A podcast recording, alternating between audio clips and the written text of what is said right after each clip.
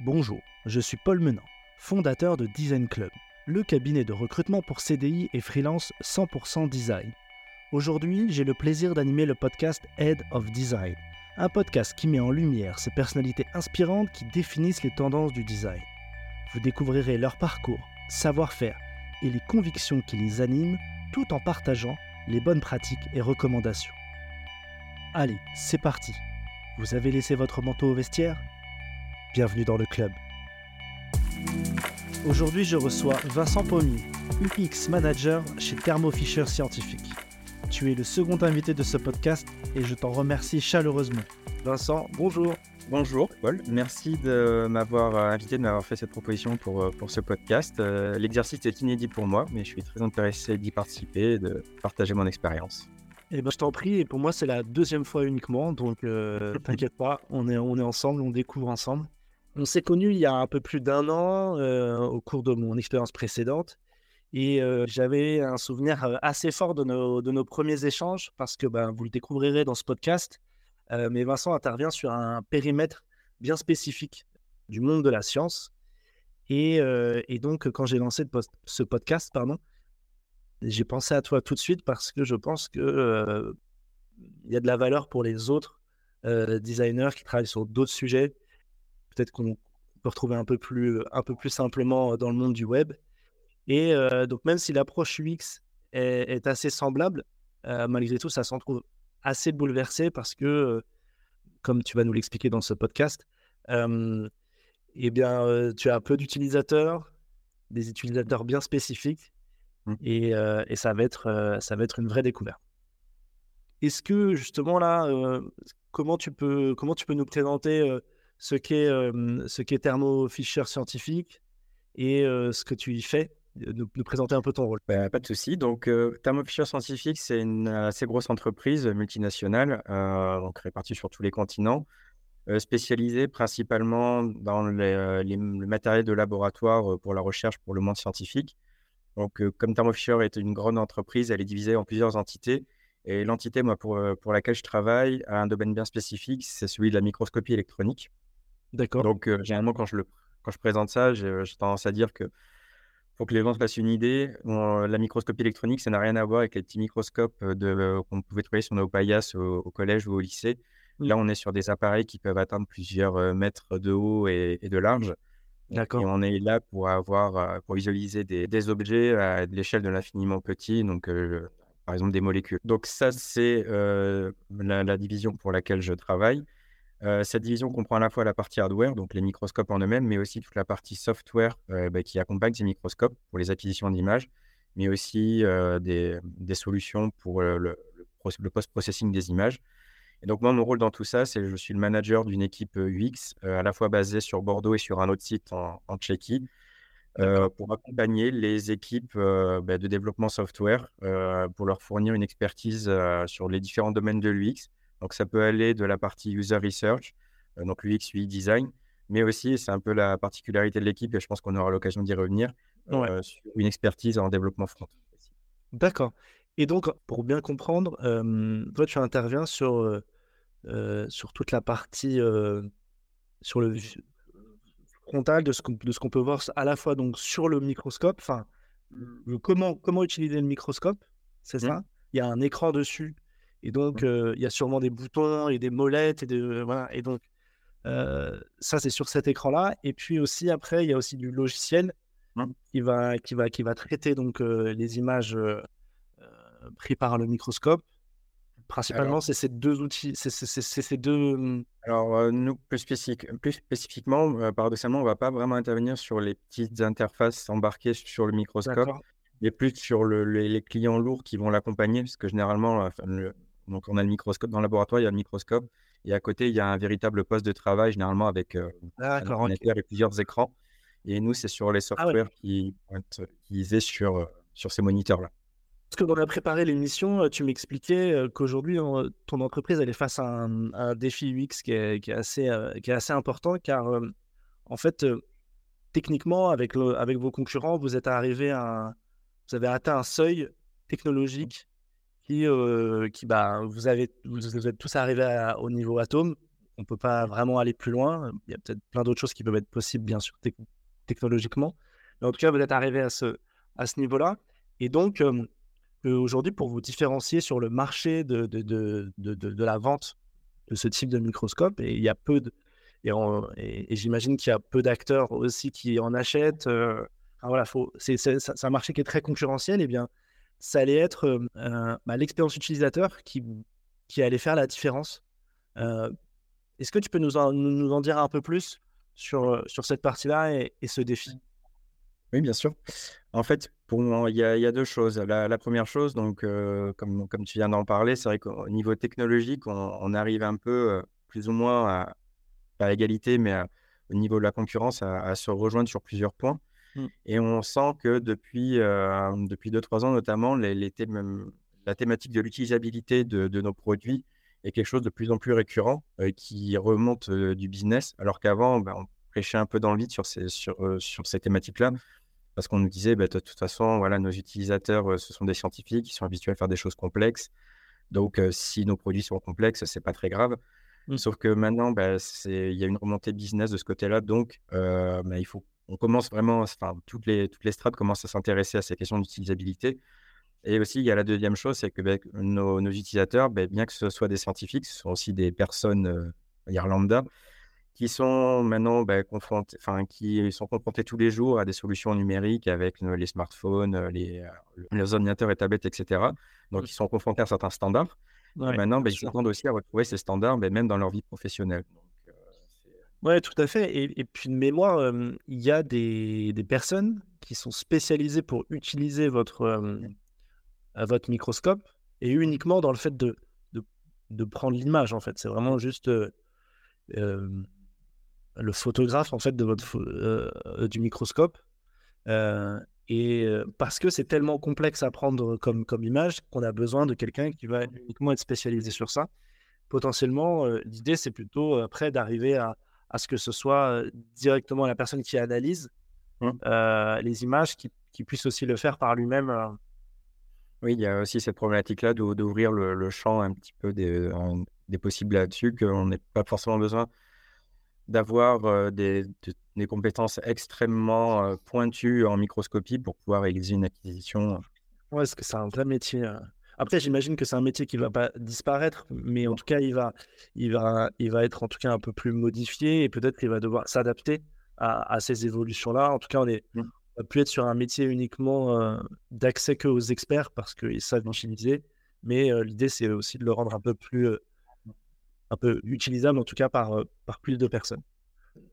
Le rôle du podcast, c'est d'accélérer la, carrière, la carrière des gens dans le monde du design. Et donc, et donc moi, ce que j'ai envie de montrer, c'est que aussi tous les parcours sont possibles pour arriver, pour arriver à ce rôle. Et qu'en en fait, il y a aussi des, des head of design bien spécifiques en fonction des environnements, des entreprises, en fonction de plein plein de choses et que vous avez tous un métier assez différent quand même, mine de rien, euh, d'une entreprise à une autre, même si ça porte le même nom. Et, euh, et moi, ce que j'aimerais voir un peu là, euh, dans, cette, dans cette partie du podcast, c'est comprendre un peu ton parcours, comment tu es arrivé au design et, à quel moment tu as rencontré peut-être des livres, des mentors, des formations qui t'ont fait progresser pour bah, pouvoir transmettre ça à, à, ceux qui nous écoutent. toi, à quel moment tu entends parler de design? Est-ce que c'est dans, ta, dans, ta, dans ton adolescence? Est-ce que c'est après? Euh, avec cette question-là, en fait, je me rends compte finalement que j'en ai peut-être entendu parler plus tôt que ce que je pensais à la base. D'accord. Moi, c'est de mon adolescence, au lycée, au collège.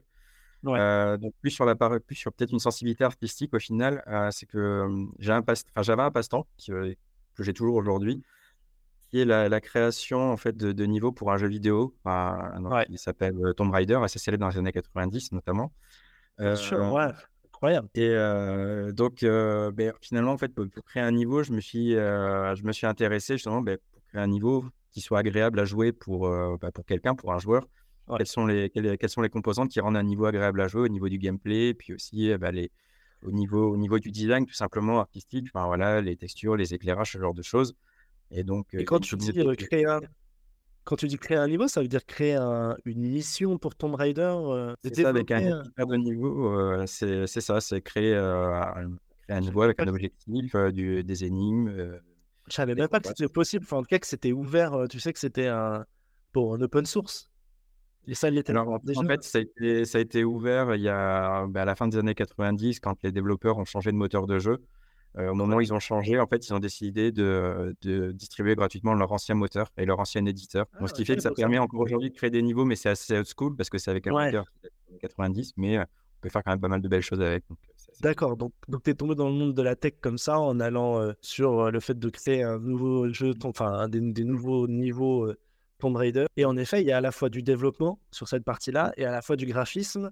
Mmh. Et j'imagine un peu de, ouais, de, cohérence graphique pour faire quelque mmh. chose dans lequel on, on est, on est immergé. Mmh. D'accord, incroyable. Et toi, tu as un parcours plutôt tech, c'est ça? Tu rentres en école d'ingénieur? Donc, bah, après un bac S, donc j'ai fait une prépa. c'est une prépa scientifique classique. Et à l'issue de ça, donc je suis rentré à l'ENSER Matmeca à Bordeaux, donc l'école d'ingénieur en filière informatique généraliste. Ok. Et là, après, tu fais, tu fais cinq ans, cinq ans après dans le monde de, la tech, tu développes chez Thermo Fisher, tu rentres direct chez eux. À cette époque-là, j'étais amené à intervenir vraiment sur tous les aspects, que ce soit sur la partie algorithmie, sur la partie front, sur la partie infrastructure aussi, intégration continue, donc vraiment sur, sur plein d'aspects différents.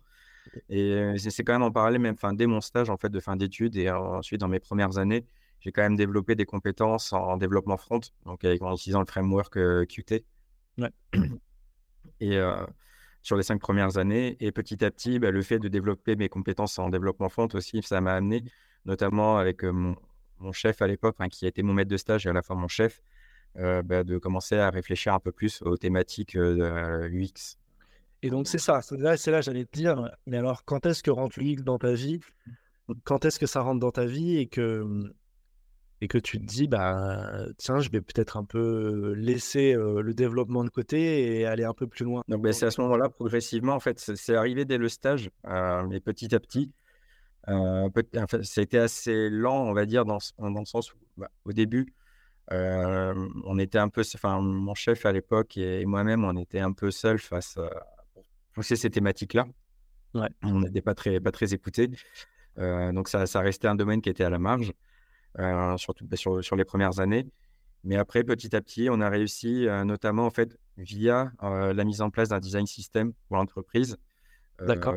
Pour, pour, nos applications, ça a été un peu la porte d'entrée en fait pour, pour les thématiques plus UX. Donc en fait, ce que je comprends, c'est que la porte d'entrée au design de ton entreprise, ça s'est fait mmh. via un design system. Exactement. en fait, au moment où on a été racheté par Thermo Fisher, euh, mais en fait, euh, Thermo Fisher à ce moment-là, du coup, a racheté beaucoup de soft, un, portefeuille de, de, soft assez différent. Mmh Et bien sûr, chacun avait sa charte graphique. Euh, donc, il y en avait qui étaient gris, qui étaient verts, qui étaient bleus. Donc, ça, commençait à se poser la problématique en fait qu'on avait des clients, souvent ils n'utilisent pas un seul de nos logiciels, mais plusieurs de nos logiciels dans, leur vie de tous les jours. Et ils se demandaient en fait, ben, bien qu'ils aient acheté tous les logiciels auprès de Fisher, comment ça se fait que chacun, chacun soit différent? Ils n'avaient pas l'impression d'avoir acheté ben, que, que tous ces softs-là en fait soient développés par la même entreprise. Donc il y a eu à un moment cette volonté d'uniformiser un peu tout ça via un design system pour que, ben, quelle que soit l'application, enfin voilà, on ait cette impression de branding. Euh, et donc toi, à côté de ça, tu vas quand même, j'imagine, chercher de l'information, tu, vas te former, tu vas faire de la veille, tu t'auto-formes aussi aux méthodologies du X, à Alors, des outils de, de, création, de création? Alors, au niveau de la timeline, donc moi je rejoins, donc au, moment, où je rejoins l'équipe UX, donc c'est une équipe qui existe déjà, qui, a, un an de, un an de, vie, sur qui est vraiment focus sur le développement euh, du design system, en fait, de l'implémentation pour, euh, nos, pour les applications. Parce que l'idée derrière, en fait, c'est que les, développeurs n'aient plus à se poser la question, qu'ils intègrent nos, nos libs, qui le design system, soit en Qt, soit en WPF. Mmh. Et ensuite, du coup, ils ont le rendu sans se poser de questions. Euh, ça, après, en parallèle, effectivement, avec les, la, la, personne que j'ai rejoint dans l'équipe, je vais citer son nom, euh, Nicolas Lafourcade, euh, qui lui travaille sur la lib WPF. Ça nous a permis en fait de, bah, de, pousser sur les thématiques UX, de commencer à se poser la question. En fait, on, voyait qu'il y avait des problèmes d'expérience utilisateur dans nos applications et de commencer vraiment à se poser la question bah, comment on pourrait y remédier, qu'est-ce qu'on pourrait apporter comme solution. Donc euh, là, bah, c'est un peu chacun de notre côté et aussi ensemble de, se documenter, de faire de, sur, principalement sur Internet avec des, sites comme comme les sites de Nielsen, ce genre de choses pour. C'est la question que j'allais te poser après, c'est bah justement, est-ce que tu as souvenir un peu vers quoi tu t'es tourné, des, des, des, livres précis, même si c'est vrai qu'à la fin, on parle de nos recommandations, mais peut-être ce sera peut-être pas ta recommandation à ce moment-là, mais justement, euh, vers quoi tu vas? Vers quel type Il y a eu le, site de Nielsen, qui est un peu représenté quand même comme un peu la Bible au niveau de l'UX. on a eu l'occasion aussi d'avoir des formations en interne par des organismes externes pour, bah, sur l'UX, sur l'UX design, de quelques livres aussi à l'époque qui nous avaient été fournis sur notamment l'ergonomie des interfaces, ce genre de choses. Donc, c'est la, somme de, de, de lecture, de veille techno sur Internet, choses, puis l'expérience aussi beaucoup. Euh, d'essayer des choses qui fonctionnent ou pas. Et, tu vois. Ouais, très bien, très bien. et, et ensuite, on arrive au fait que bah, tu, tu vas passer Head of Design. Mmh. Tu, tu, prends en responsabilité.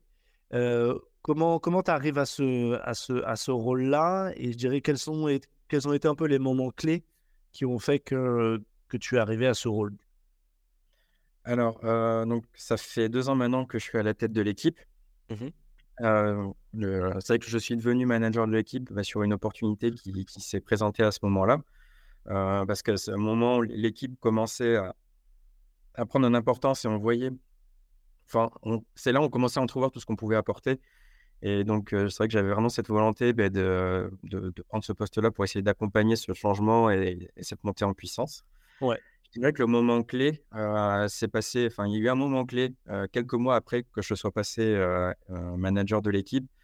ça a été, je ne m'en suis pas rendu compte sur le moment, mais ça a été vraiment le, je vais le dire en anglais, mais le turning point en fait ah. pour l'équipe. C'est un design sprint qu'on a réalisé dans le cadre d'un projet donc sur un de nos sites à l'étranger aux Pays-Bas. Mmh. Et en fait, c'est ce, ce design sprint-là qui a montré euh, ce qu'on pouvait apporter, la valeur de notre travail et qui a vraiment légitimé l'équipe et notre travail.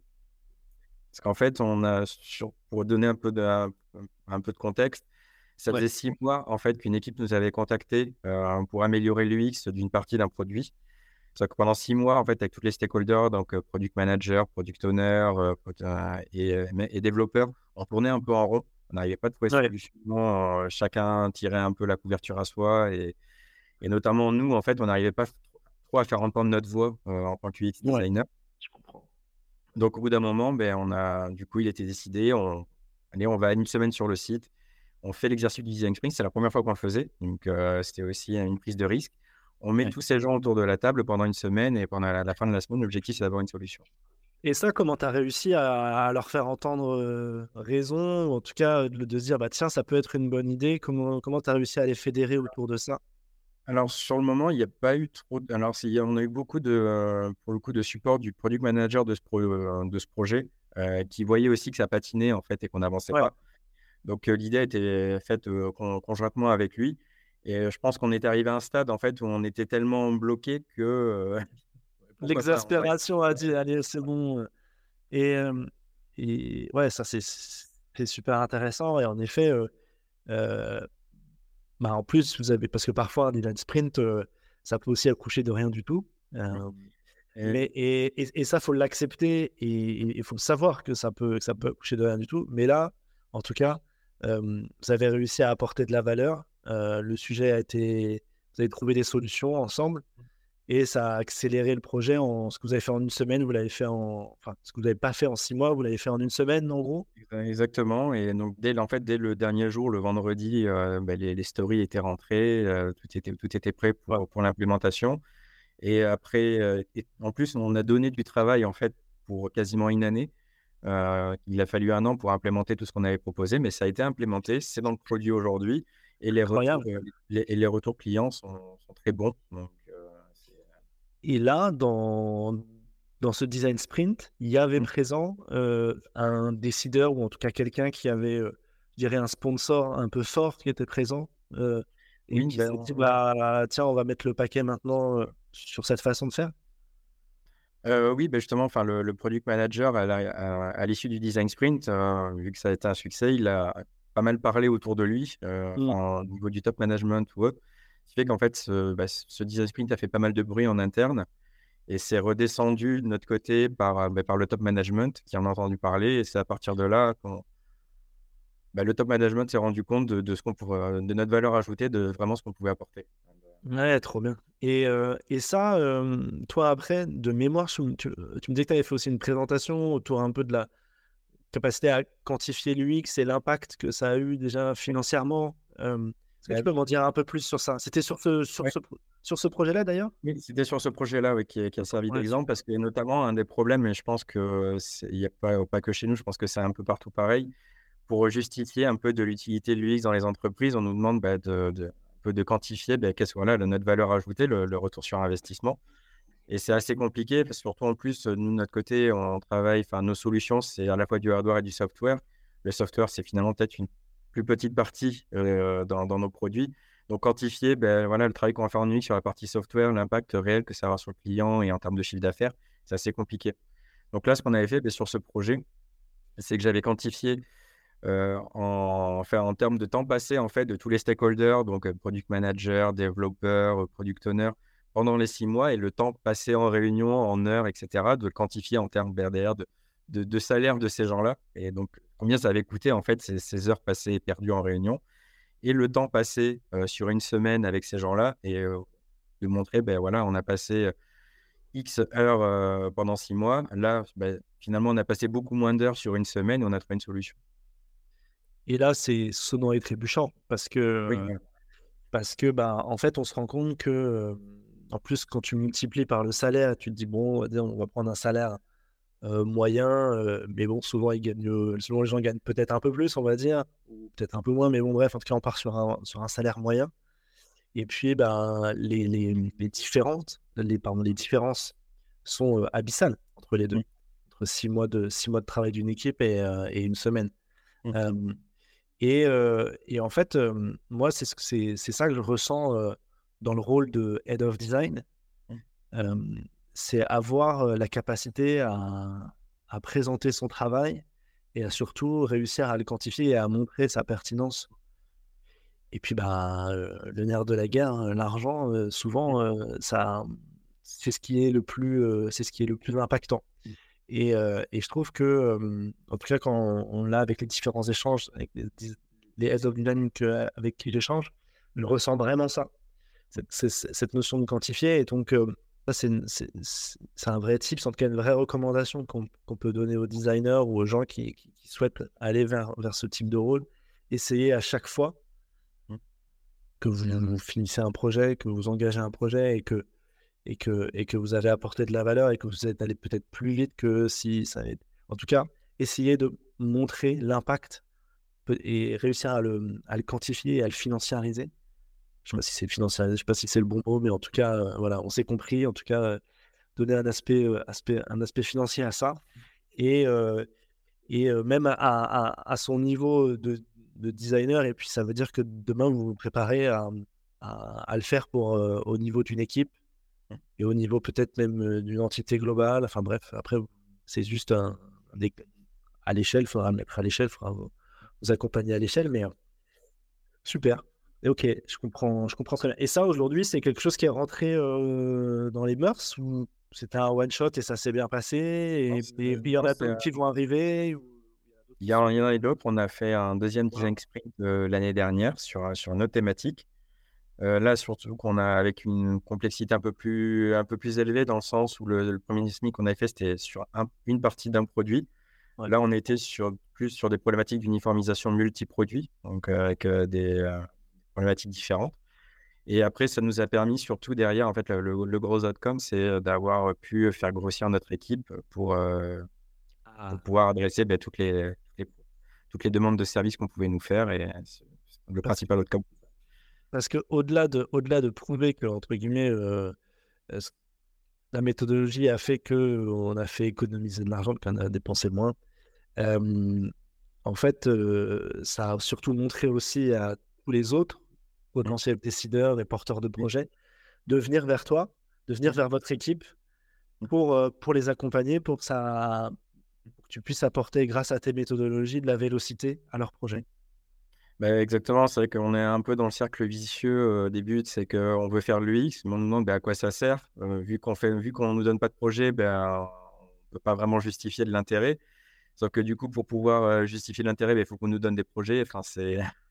Ouais, parce que, et donc aujourd'hui, tu es un peu un commercial du projet, tu vas un peu, enfin, à, tu as, un rôle un petit peu aussi de, de, de mettre en avant l'équipe design et aller chercher un peu des projets et proposer à des, à des, Exactement. Exactement ce qui se passe, c'est généralement on essaie d'identifier les, les, projets un peu critiques où, où, il peut y avoir de gros besoins en UX et après ben, d'aller prendre contact avec les, les, stakeholders de ces projets, de présenter un peu le portfolio de l'équipe s'ils ne nous connaissent pas, mais pour leur montrer, voilà, enfin, on essaye de maintenir ça en fait au niveau voilà un peu nos réalisations et dire ben voilà, on peut vous proposer de l'accompagnement soit en UX research, ben voilà ce qu'on a fait en UX research, voilà ce qu'on a fait en UX design, ce qui s'est bien passé, etc. Aujourd'hui, ton travail, c'est d'aller chercher des projets au sein de, au, sein de Thermo Fisher. Mmh. C'est d'avoir l'équipe et la bonne équipe mmh. pour réaliser les projets. Mmh. c'est d'accompagner cette équipe, la manager, la faire grandir. Est-ce qu'il y a d'autres choses? Est-ce qu'il y a d'autres choses sur lesquelles tu interviens Alors, aujourd'hui, j'ai enfin, j'ai trois casquettes officiellement. J'ai trois casquettes officiellement. Donc, il y a toute la partie managériale de, l'équipe. Donc, ça va être, oui, être un peu en avance de phase sur aller à, la recherche des projets, mettre, en mettre en relation des équipes de projet avec, avec, avec mon équipe. Ensuite, bah, j'ai toujours un peu la casquette du XUI designer, donc je peux intervenir sur, voilà, sur la production de, mock-up, sur des tests d'utilisabilité, ce genre de choses. Et j'ai aussi encore une casquette de développeur C++ Qt, il y a toujours le design système à maintenir et à faire évoluer de temps en temps. Pour l'instant, je suis le seul développeur sur cette techno dans l'équipe. Donc, je peux encore amener à, coder un peu encore aujourd'hui. Est-ce que tu n'es pas le seul développeur en France sur cette techno? Non. Non, non, quand même. Une ponctuation pour te rappeler que tu peux supporter le podcast Head of Design en donnant ton avis 5 étoiles et en t'abonnant pour suivre nos prochains épisodes sur ta plateforme d'écoute préférée. Enfin, partage l'épisode à ton réseau car la première règle du Design Club est de parler du Design Club. Merci à vous. Aujourd'hui, tu es, un manager de l'UX avec toujours quand même les mains dans les, mains dans les projets. Tu interviens toujours, euh, tu interviens toujours dessus. Euh, et, euh, et, à la fois, tu es allé chercher des nouvelles compétences. Parce mmh. qu'on a parlé beaucoup un peu de, de visuel, d'utilisabilité, mais au final, on n'a pas vraiment parlé de recherche et de test. Et j'ai l'impression qu'il y a eu un moment aussi où vous avez fait ce gap-là en termes de, en termes de maturité UX. Alors, c'est depuis quand maintenant vous êtes lancé vraiment sur un niveau de recherche élevé, avec même des researchers dans votre équipe C'est ce que j'ai compris. Est-ce que tu peux un peu m'expliquer la partie recherche de votre équipe? Exactement. Donc, c'est vrai qu'au début, l'équipe UX, donc c'était purement du, hein, c'était purement du front pour la partie design system. Après, on a commencé à introduire les plus de l'UX design et le, ces, questions-là. Et ensuite, en fait, on a eu, on a eu la chance, c'est en 2020, c'était juste avant le Covid, mmh. d'avoir accueilli au sein de notre équipe en, stage une, une, UX researcher, Marie Gailland. Donc, à l'époque, on était encore une équipe, une toute petite équipe centrée UX. Donc, on a, même si elle arrivait en tant que UX researcher, elle a plus travaillé sur des thématiques du UX design. Mmh Mais une fois que les, problématiques du X-Design étaient bien installées, bien, bien traitées au niveau de l'équipe, et que l'équipe a pu grandir, on a pu enfin se focaliser aussi sur, sur tout ce pan-là de, de, de, l'UX, qui est la recherche utilisateur. Et donc là, on va dire que ça fait vraiment un an, vraiment un an qu'on s'intéresse, qu'on a vraiment développé cette compétence dans l'équipe, qu'on a des vrais projets de, de recherche bien identifiés et sur lesquels on travaille. Et ça, j'imagine qu'il faut aussi aller expliquer aux porteurs de projet en quoi la recherche est, pertinente.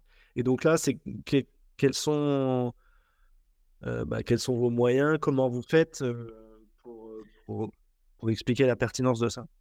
Bah, là, c'est un peu pas, un peu comme pour le design sprint, c'est-à-dire qu'à un moment, il a fallu un peu un projet pilote euh, qui démontre un peu son succès pour qu'on puisse après bah, l'utiliser comme comme, vitrine en fait pour montrer les, euh, voilà, voilà ce qu'on a fait, voilà ce que ça a apporté. Mmh donc il y a eu cette occasion-là, notamment sur un travail pour établir des, recherches sur faire des personas il y a deux, deux, ans, deux, trois ans. Et Parce que avant, vous étiez vierge de persona?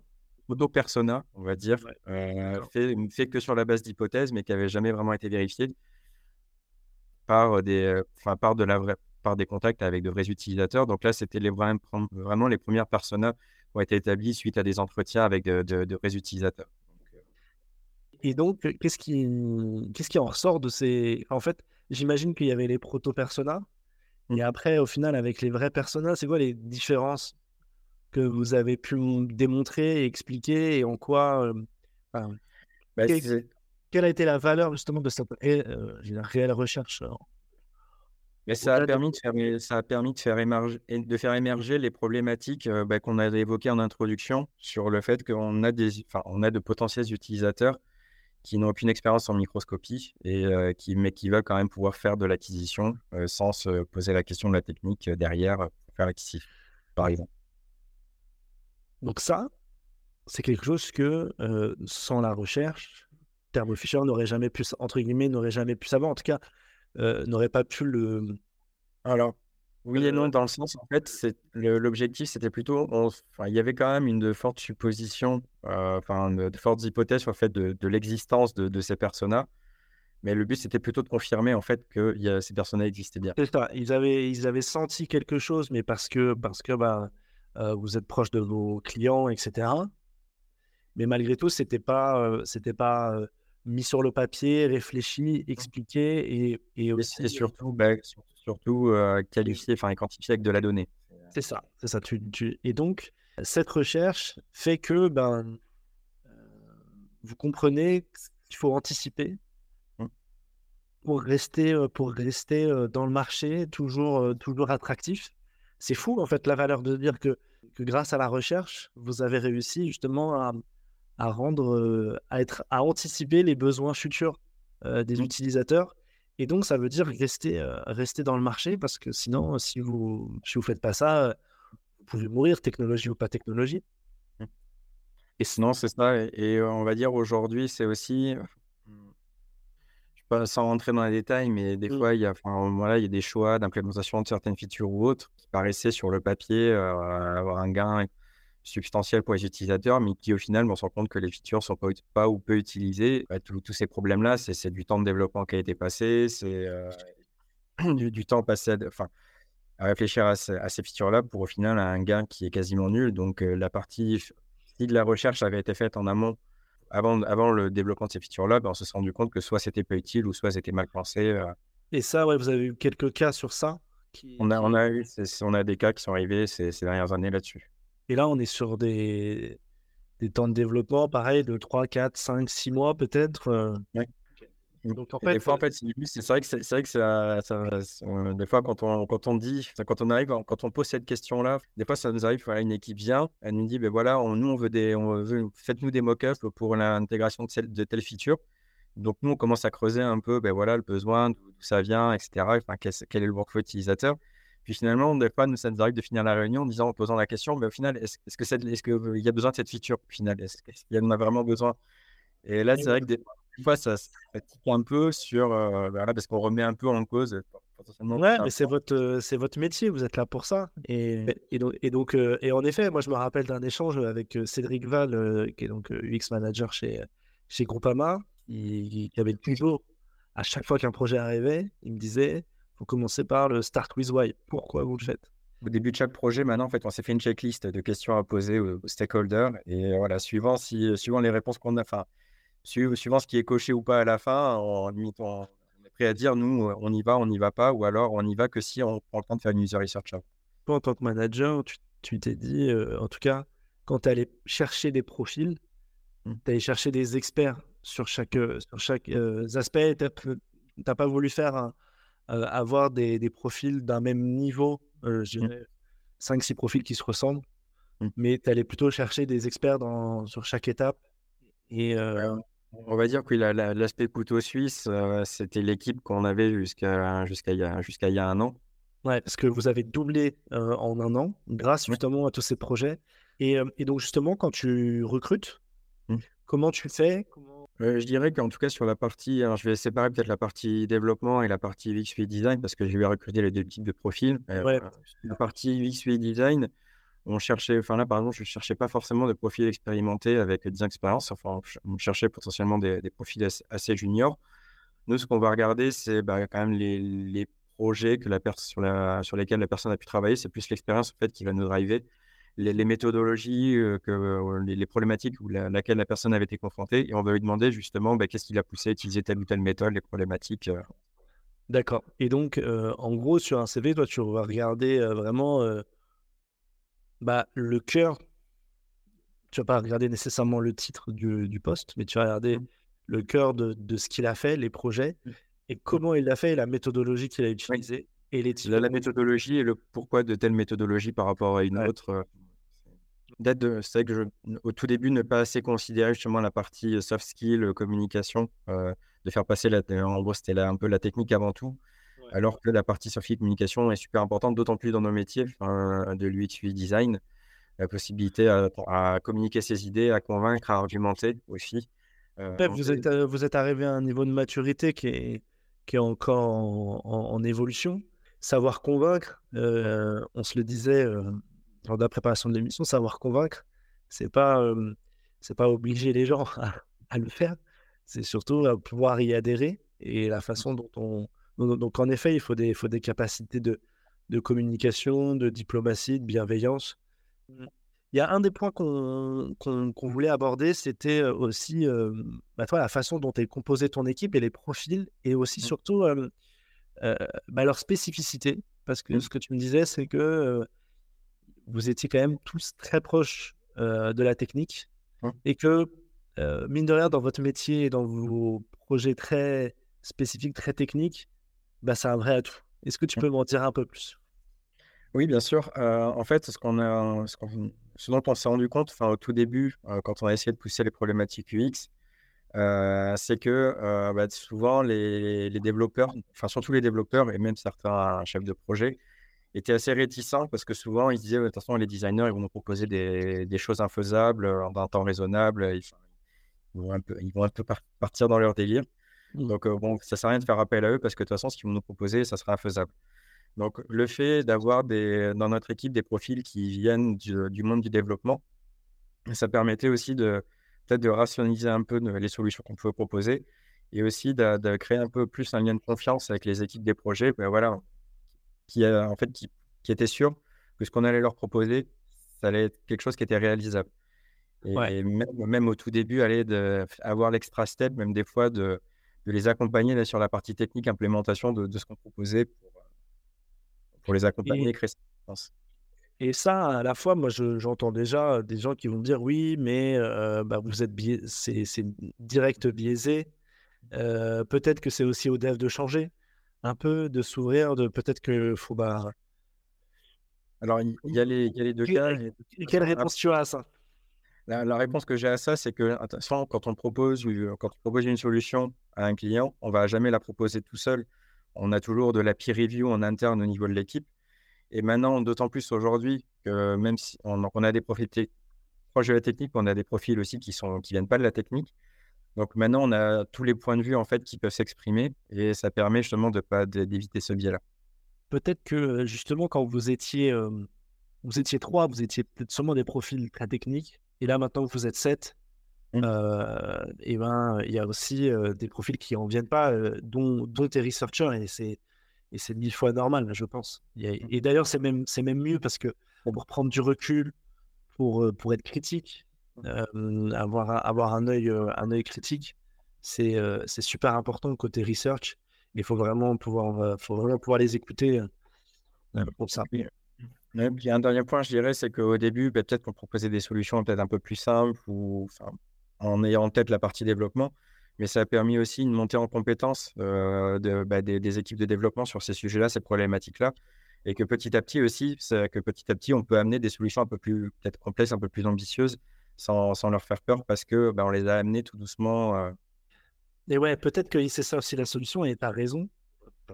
je pense que tu as raison, la solution elle est peut-être aussi que les développeurs ne connaissent peut-être pas assez votre métier, ils ont un peu des, stéréotypes et un, voilà, un avis peut-être qui est un peu faux et, il faut le faire changer aussi et, et, leur expliquer votre métier et peut-être aussi les faire rentrer un peu plus dans la phase de co-création et de réflexion. je sais pas, par exemple, je sais que nous, dans les méthodos à l'époque, chez X Republic, je sais qu'on proposait aux, aux, développeurs, ou on va dire aux responsables du développement, peut-être, peut-être pas tous, les développeurs, mais en tout cas, d'assister au moment où il y avait bah, la remise des livrables et les explications des livrables de recherche. Ah, c'est ce qu'on fait. Généralement, on essaye toujours d'avoir un responsable technique. Dès la recherche. Mmh. Ouais, pour que eux, en fait, ils se rendent compte de ok l'impact utilisateur. Qu'est-ce que mmh. c'est Qu'est-ce que veulent vraiment les utilisateurs Et donc, quand il y a le design qui vient avec une idée, bah, elle n'est pas saugrenue, elle vient de quelque part. Et eux, ils l'ont su, ils le, ils le, comprennent. Alors que s'ils arrivent à la fin du projet, où tout est développé, testé, etc., bon, bah maintenant développé, et ben, c'est sûr que ça bloque. Donc c'est peut-être ça qui a changé aussi dans votre organisation? Mais typiquement, par exemple, si je reviens sur l'exemple du design sprint, euh, du premier sprint qu'on a fait, on avait, dans le design sprint, on avait un responsable technique, euh, un référent technique. Ok. Et après, lui, euh, je pense qu'il a aussi été content d'être présent. ça, ça a infusé aussi dans son équipe. Il a peut-être pu passer les bons, les, les, les, bons messages à son équipe. Et, et justement, peut-être en termes en termes d'organisation d'un projet, comment vous faites Est-ce que c'est la méthodologie de design thinking le, le, framework de base ou vous en, utilisez d'autres? Alors, ça dépend pour l'instant. enfin, on est pareil, on est en phase. Enfin, on aimerait pousser, de plus en plus le design thinking.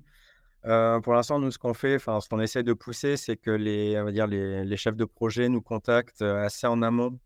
on ait le temps justement de faire de la research, etc. Généralement, on va avoir une première boucle d'itération juste avec le, le, product manager, product owner et d'autres et d'autres stakeholders, mais on va dire plus sur la partie idéation et sans parler de la technique, on va dire pour commencer à réfléchir à une solution. une fois qu'on a commencé à arriver à une solution, on va commencer à intégrer la partie technique pour plus aller plus proche de la réalisation du développement. Mais en sachant que bah, vous, designer, il y en a quand même la moitié de l'équipe qui, est déjà assez proche de la technique, donc assez au fait. Euh, ok, ok, super. Et, euh, et, ce qui est bien, c'est que mine de rien, on sent que ça a grandi vite quand même.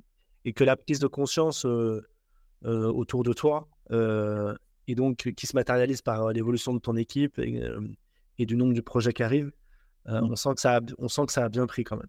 Mmh. Surtout, je pense pour des. Mmh, alors après, c'est un peu une vision que je peux avoir, mais pour des entreprises qui, ont, qui sont peut-être un peu sclérosées dans la technique, etc., mmh. qui, sont, qui sont là depuis très longtemps, et eh ben, mmh, c'est appréciable. Après, l'idée aussi dans ce podcast, c'est que je puisse, qu'on puisse aussi découvrir un peu toi tes convictions sur certains sujets du, du design. On a parlé de recherche sur l'Atomic Research, le Research Repository. Est-ce que c'est, c'est quelque chose que vous regardez, que vous avez peut-être déjà mis en place?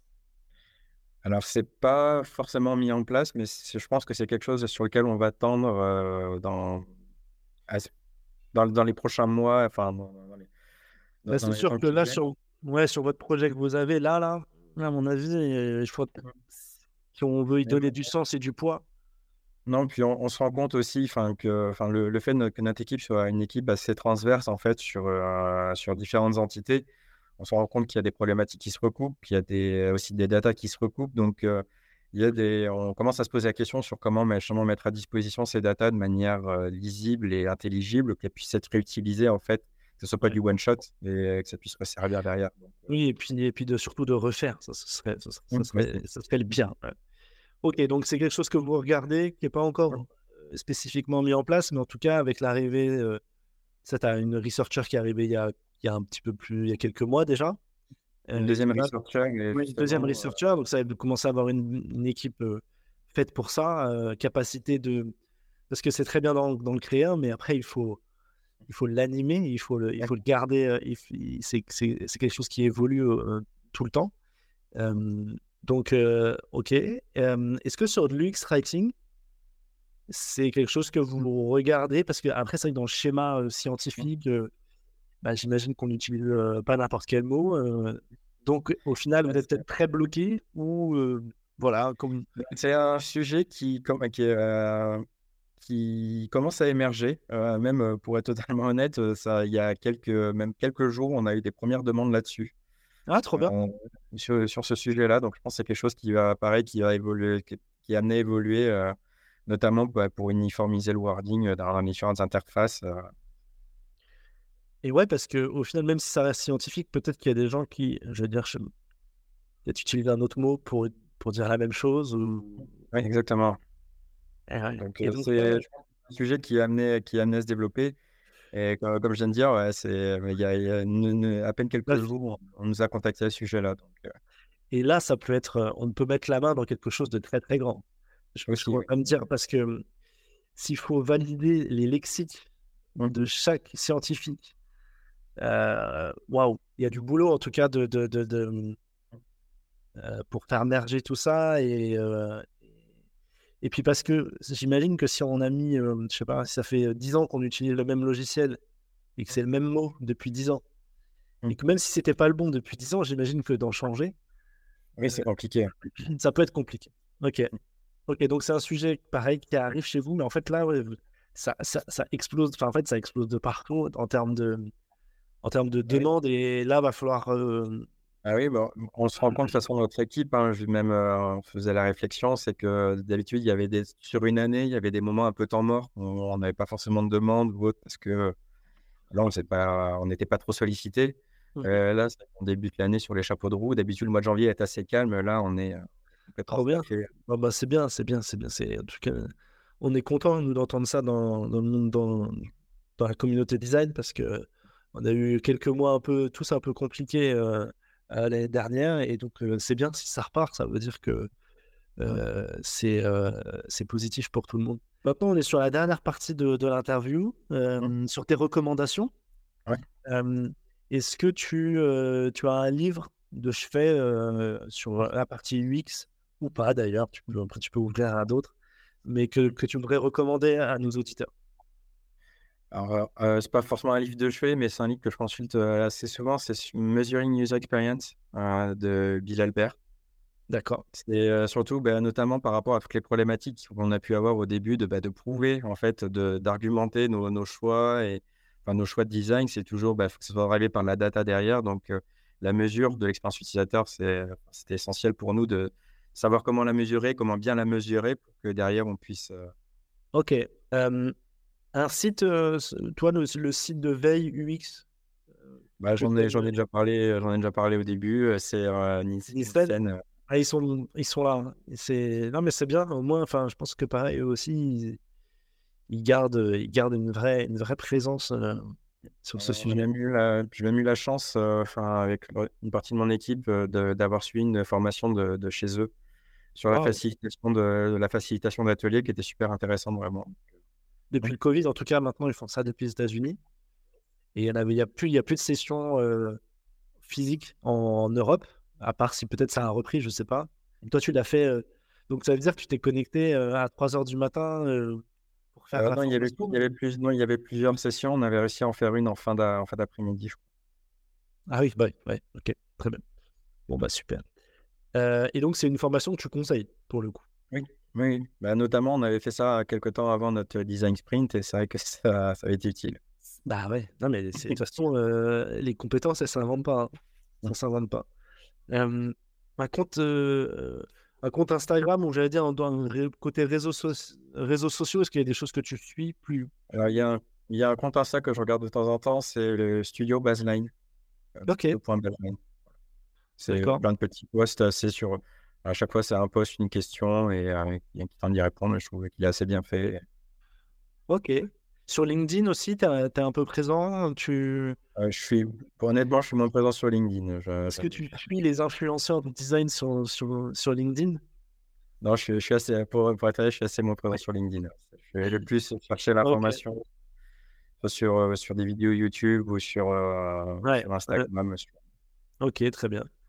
Et après, un peu plus un peu plus personnel, j'allais dire, un film, un album. Est-ce que c'est quoi, toi, tes goûts Alors en film, on va dire le premier qui m'est à l'esprit, enfin c'est plus une saga, mais qui, qui m'a toujours marqué, c'est la saga Alien. Et en album, euh, je dirais, bah, comme je suis, euh, enfin j'aime beaucoup, euh, je suis assez fan de Queen, je dirais Ouais, A Night at the Opera, comme ça. ok, très bien. Et puis donc, jeu vidéo, Tomb Raider? Oui, là forcément. Ok. Qu'est-ce qu'on peut te souhaiter pour, euh, pour euh, la suite de ta carrière euh, vers- Bah, de, de poursuivre sur la lancée sur, sur laquelle on est au niveau de l'équipe, de continuer notre, no- notre ramp-up, puis d'arriver aussi bah, à se structurer, enfin à, à continuer à arriver à nous structurer comme on le fait aujourd'hui, parce que mine de rien, enfin, je trouve qu'aujourd'hui, je suis assez, assez fier de mon équipe et de la façon euh, dont on travaille et dont on évolue, donc j'espère que ça va continuer dans cette direction-là. et- Bon, bah, merci Vincent, c'était un, c'était plaisir d'échanger avec toi, de, de t'être euh, livré comme ça pendant, prendre presque une, une heure ensemble. Euh, écoute, je te souhaite le meilleur pour, euh, pour la suite, et puis on, on reste en contact, et, et merci encore de ton temps. Ouais, de rien, merci, c'était un plaisir aussi également. Allez, à bientôt. Au À revoir. bientôt. Au revoir. Merci d'avoir écouté le podcast Head of Design. Tu peux nous supporter en donnant ton avis 5 étoiles et en t'abonnant pour suivre nos prochains épisodes sur ta plateforme d'écoute préférée. Tu peux aussi partager l'épisode à ton réseau car la première règle du Design Club est de parler du Design Club. Enfin, retrouve-nous sur designclub.fr et nos réseaux LinkedIn. À bientôt.